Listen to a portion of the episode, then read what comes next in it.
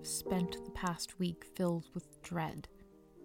The impending discomfort and guilt surrounding Watson's planned return on my birthday have plagued my every hour since the plan itself was first conceived. And today it is my birthday, which means I'm filled with foreboding rather than the mirth that is expected of me by society. I've, I've tried my best to keep my composure, but I am afraid this has been a difficult pursuit, and I have more often than not failed in my aim at doing so. I have found myself on edge and more distractible than is even typical for myself, which is really saying something. I despise making mistakes, and I've made too many of them this past week. In my deepest moments of frustration, I have found myself flying to blaming Stamford for my fateful meeting with the doctor. Without him, I would have remained a peaceful inhabitant of the university library until further notice. I am ashamed to say that sometimes I have even found myself wanting to blame Dr. Watson for my own difficulties, even though he has done nothing wrong in the least, and has become an unwitting piece in a puzzle designed to drive me to distraction and to madness.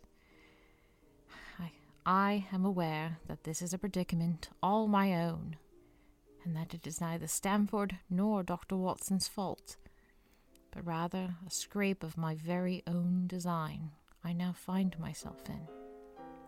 It's been nearly impossible to focus on my work, and yet I have had to keep up the difficult facade of appearing to be working, or else arise the suspicion of the faculty staff and the students. This means I have had to repeat many mindless experiments that I've already completed, or pretend that the menial and repetitive actions I have found myself spending my time on have some sort of actual purpose.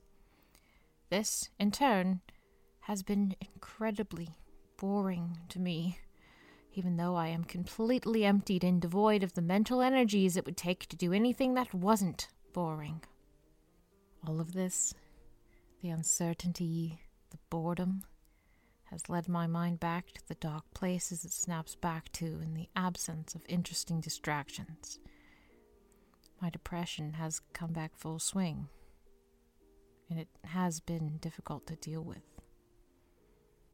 I also haven't been sleeping well. Every sound I hear in the night jaws me awake, even if it's just Mr. Sprinkles licking his own feet. In the day, even when I am trying to complete my mindless little tasks, the merest footstep in the hall outside the lab is enough to send me on edge, and I wait with bated breath fearing perhaps it is Dr. Watson putting in his appearance days early to accost me about whether or not I shall be rooming with him.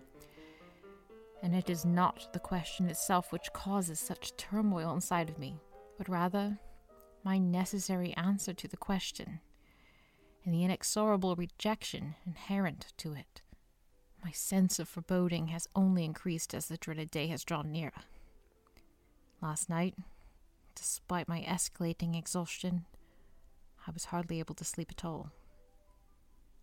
By the time the first tendrils of sunlight peered in through the frosted windows, I knew sleep was a futile endeavor.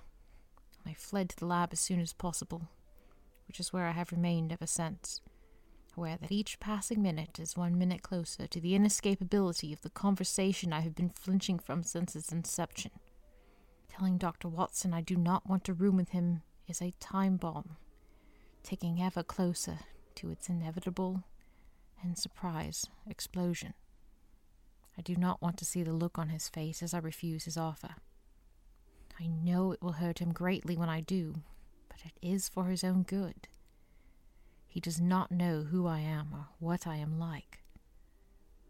I cannot, I, will not drag him into a river which he has inadvertently entered without being aware of what lies beneath. The day has been a dreadful dance of anticipation with no relief, no conclusion, no closure. I shouldn't feel so nervous about this, and I loathe myself for feeling so much anxiety over such a simple task. But try as I might, I regretfully cannot change the nervousness that plagues me.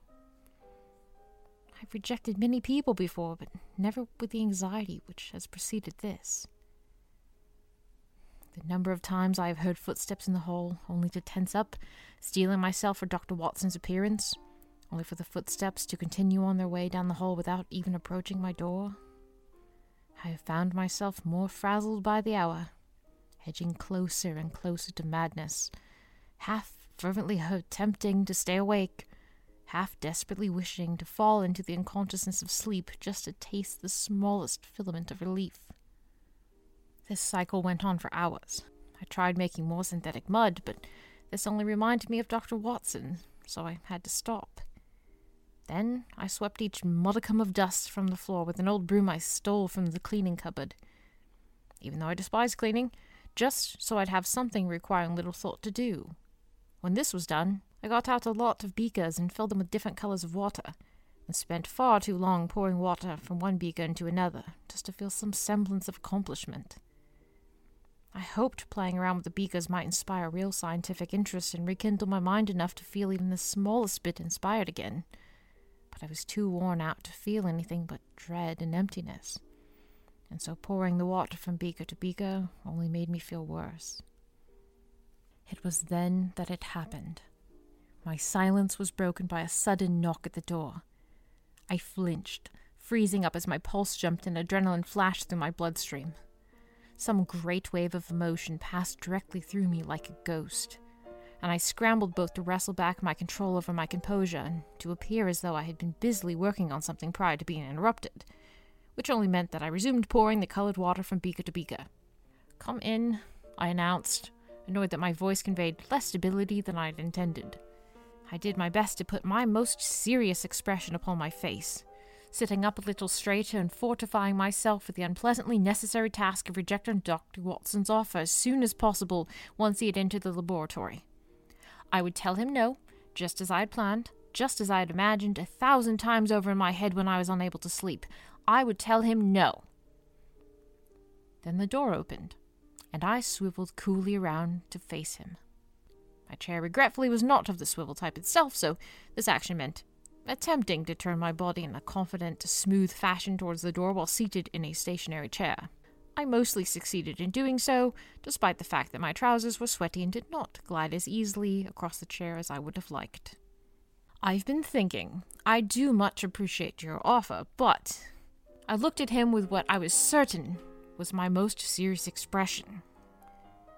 That was when I realized it was not Dr. Watson who had entered. It was just some random student, one who looked positively terrified about having to enter the lab in the first place.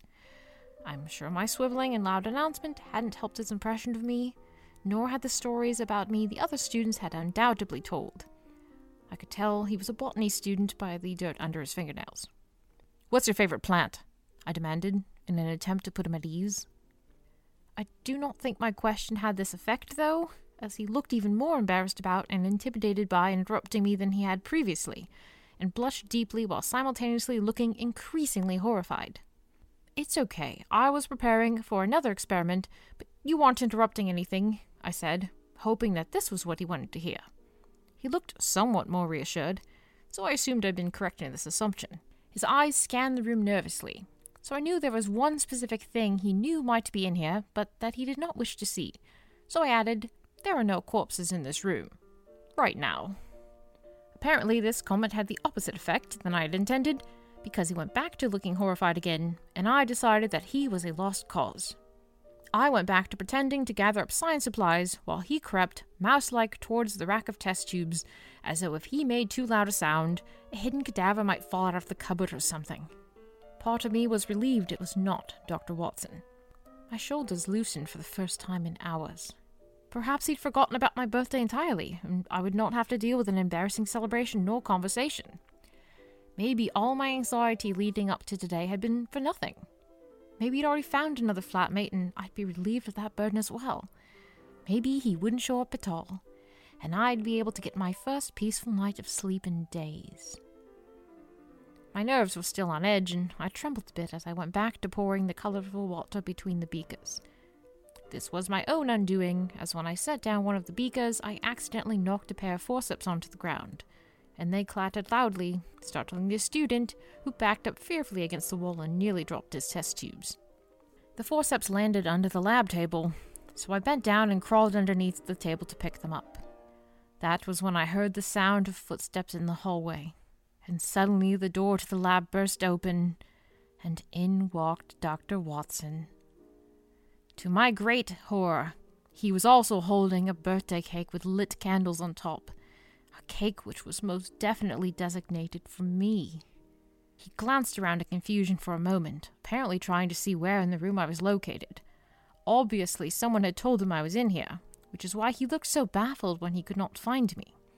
I stayed silent, vaguely hoping that he would not see me and would leave the room with his cake and his fire. I felt absolutely cowardly for being so unwilling to face him, and mentally cursed myself for such mental weakness on my part. It was then that that blasted student put two and two together and realized who this new man holding the cake was looking for and the student wordlessly pointed to me under the table while simultaneously trying not to drop the test tubes again. I made a desperate, irritating shooing motion at the student, who slunk awkwardly out of the room like an embarrassed dog and kicked the door shut behind him. Watson's face lit up as soon as he spotted me beneath the table.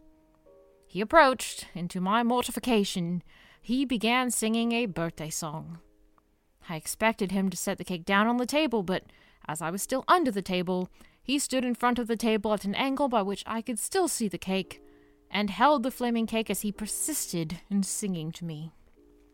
It's your birthday, hey, hey, hey. It's a happy occasion, hey, hey, hey.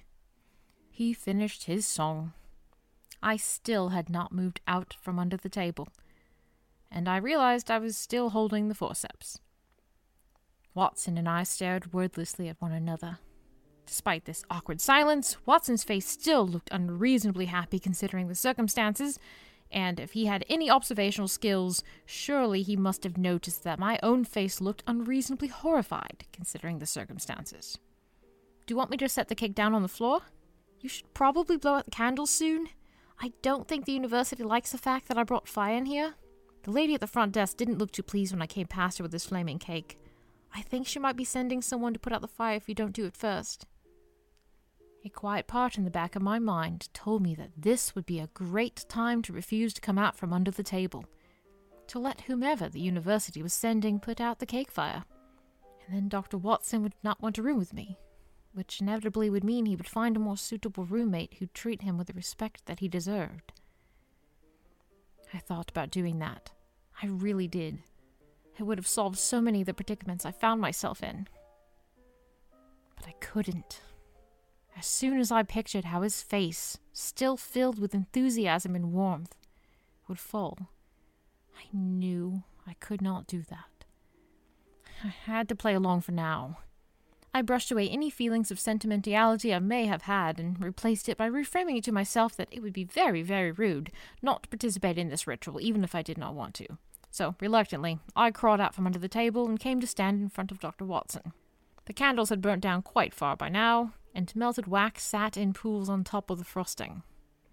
Mustering up what I hoped was a kindly and enthusiastic smile, I did my part to participate and blew out the candles. Watson looked very excited and began looking for a place to set the spent candles on once he had removed them from the cake. Can I put them on this plate? Just as I was about to say yes, the door burst open again, and Marlene from the front desk rushed in. Behind her was a girl carrying a bucket of water, obviously intended to put out a fire with. Watson turned to face me and smiled discreetly. Just in time. I smiled the smallest of acknowledging smiles back at him, then turned to face this makeshift fire brigade. The fire has been put out. Thank you all very much for your astute and quick action, but the problem has been dealt with and your assistance is no longer required. Marlene turned to face Dr. Watson. She glared and pointed a disappointed finger at him. You best not be bringing more fire into this building, young man. I'm very sorry, ma'am. It won't happen again. Good. It better not. She directed the fire brigade girl to follow her, and they both left the room. For added measure, Marlene shook her finger at Dr. Watson once more before she too slammed the door shut behind her. Watson turned to face me. I'm not actually sorry. It was worth it, and I would, unfortunately, do it again I was genuinely surprised by this response, and the fact that he seemed much more pleased with himself for the commotion he'd caused and the rules he'd broken than I would have expected. Whether it was from surprise or exhaustion, I found myself at a loss for words, so I decided to change the subject. Weren't you wondering why I was under the table? I asked, hoping the strangeness of where he found me might deter him. Oh, I just assumed you were doing something important under there. You you are correct. The balance of even the world itself may hinge upon the results of what experiments I was conducting under that very table. It seemed like maybe you dropped something. Oh, but that was part of the experiment. It it was it had you wouldn't understand. Uh, I'm sure that's true. I've never looked into the more unusual branches of science as much as I probably should. I mean, I learned what was necessary to become a doctor, so I feel I have some foundation, but if it, if it doesn't trouble you too much, someday I'm genuinely interested in learning more about the types of science you specialize in. That is, if you wouldn't mind teaching me a little about them? Yes, indeed.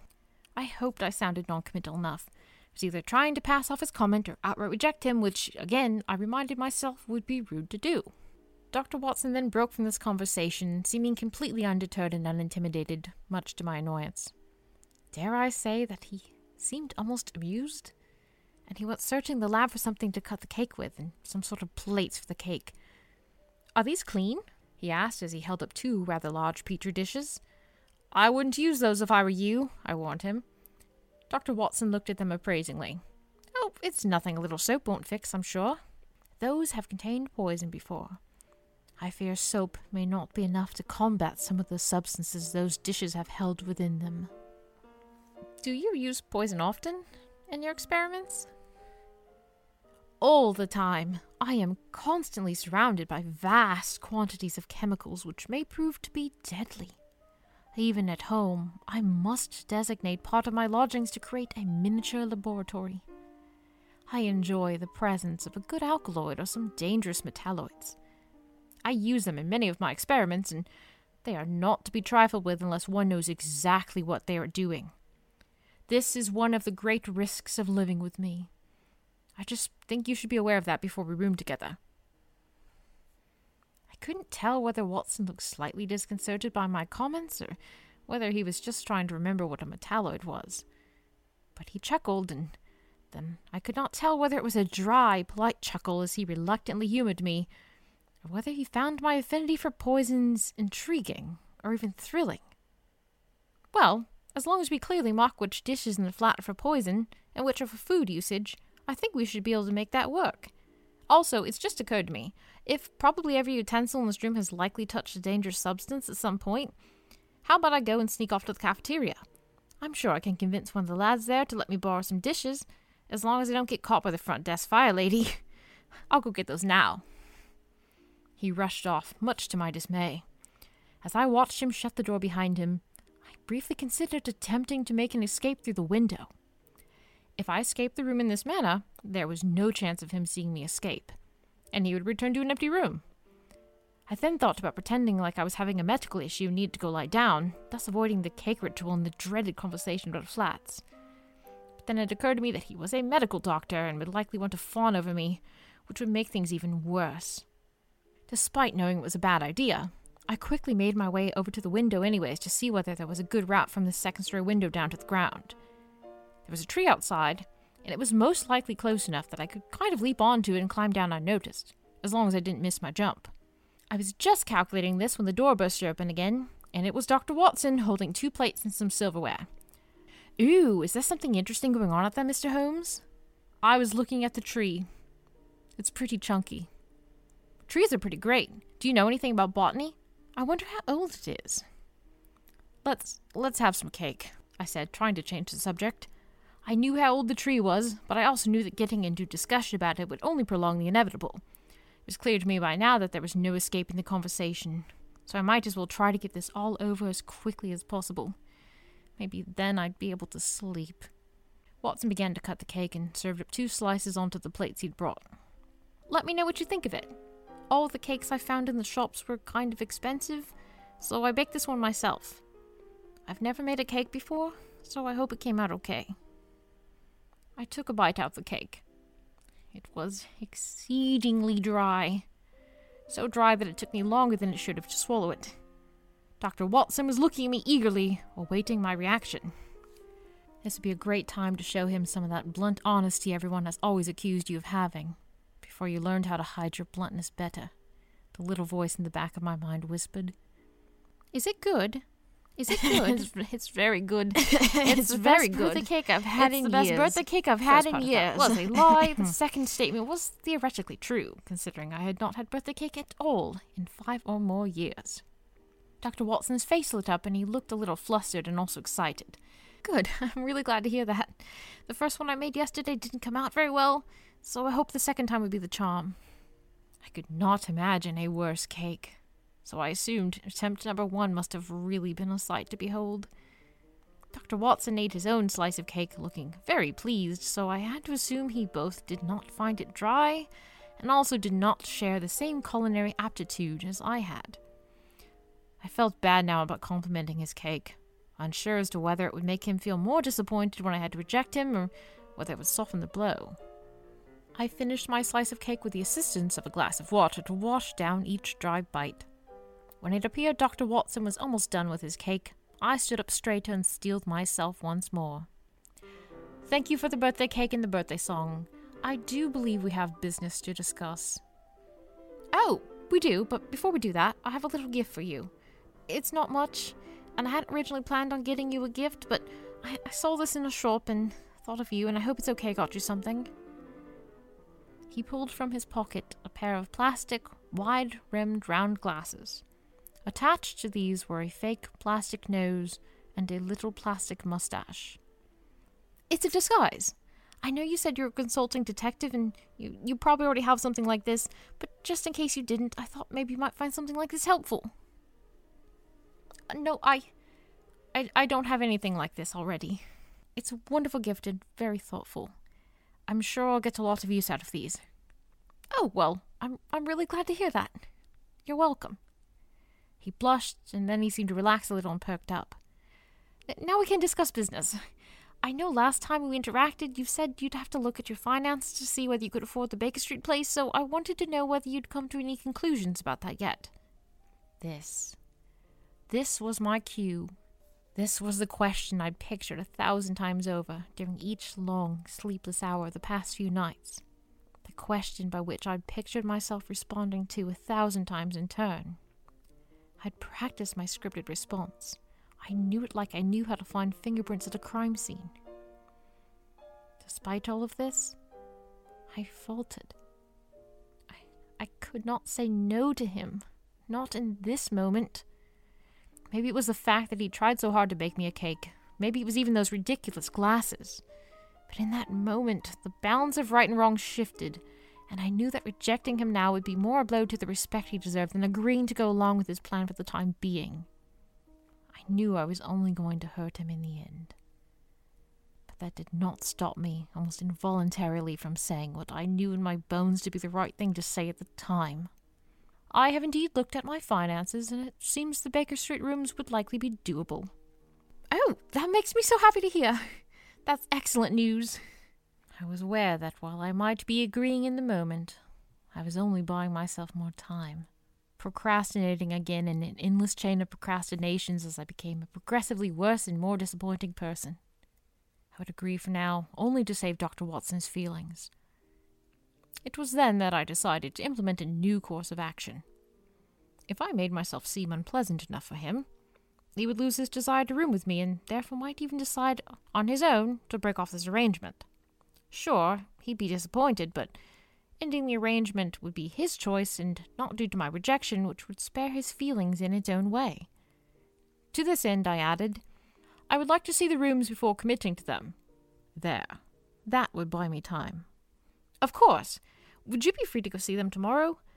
I'm kind of unemployed at the moment, and I'm sure you're very busy. So, really, my schedule's very flexible, and whenever you're available, I should be able to also make myself available. Tomorrow should be fine. I did not tell him that I, too, was unemployed for the moment. He would find that out soon enough. Splendid. Should we meet up here? Would 2 p.m. work? I think I could manage that. I'll see you then. Watson looked awkward, like he wasn't sure when he was supposed to leave this party of his own creation. I pretended I was busy with work I had to get back to without directly saying so, and he made small talk as he gathered up the plates and silverware to return to the cafeteria.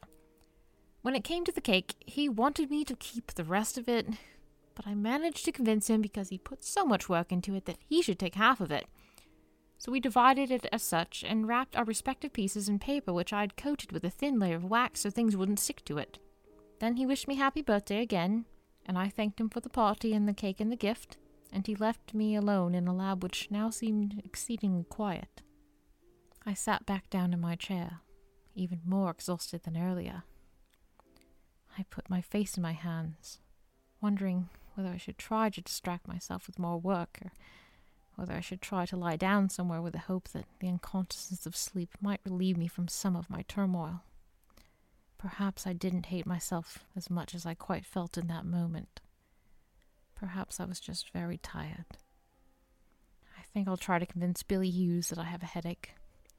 I'm hoping that, as they've agreed to keep my fleas and Mr. Sprinkles in the room during the day, perhaps they'll be amenable to the idea of lending me a blanket so that I may try to get some rest on their floor. It's too early to go to sleep in the library, so if Hughes is unwilling, perhaps I can find a quiet corner or dark closet to curl up in. I feel sleep may be my best option in the moment, if sleep will come.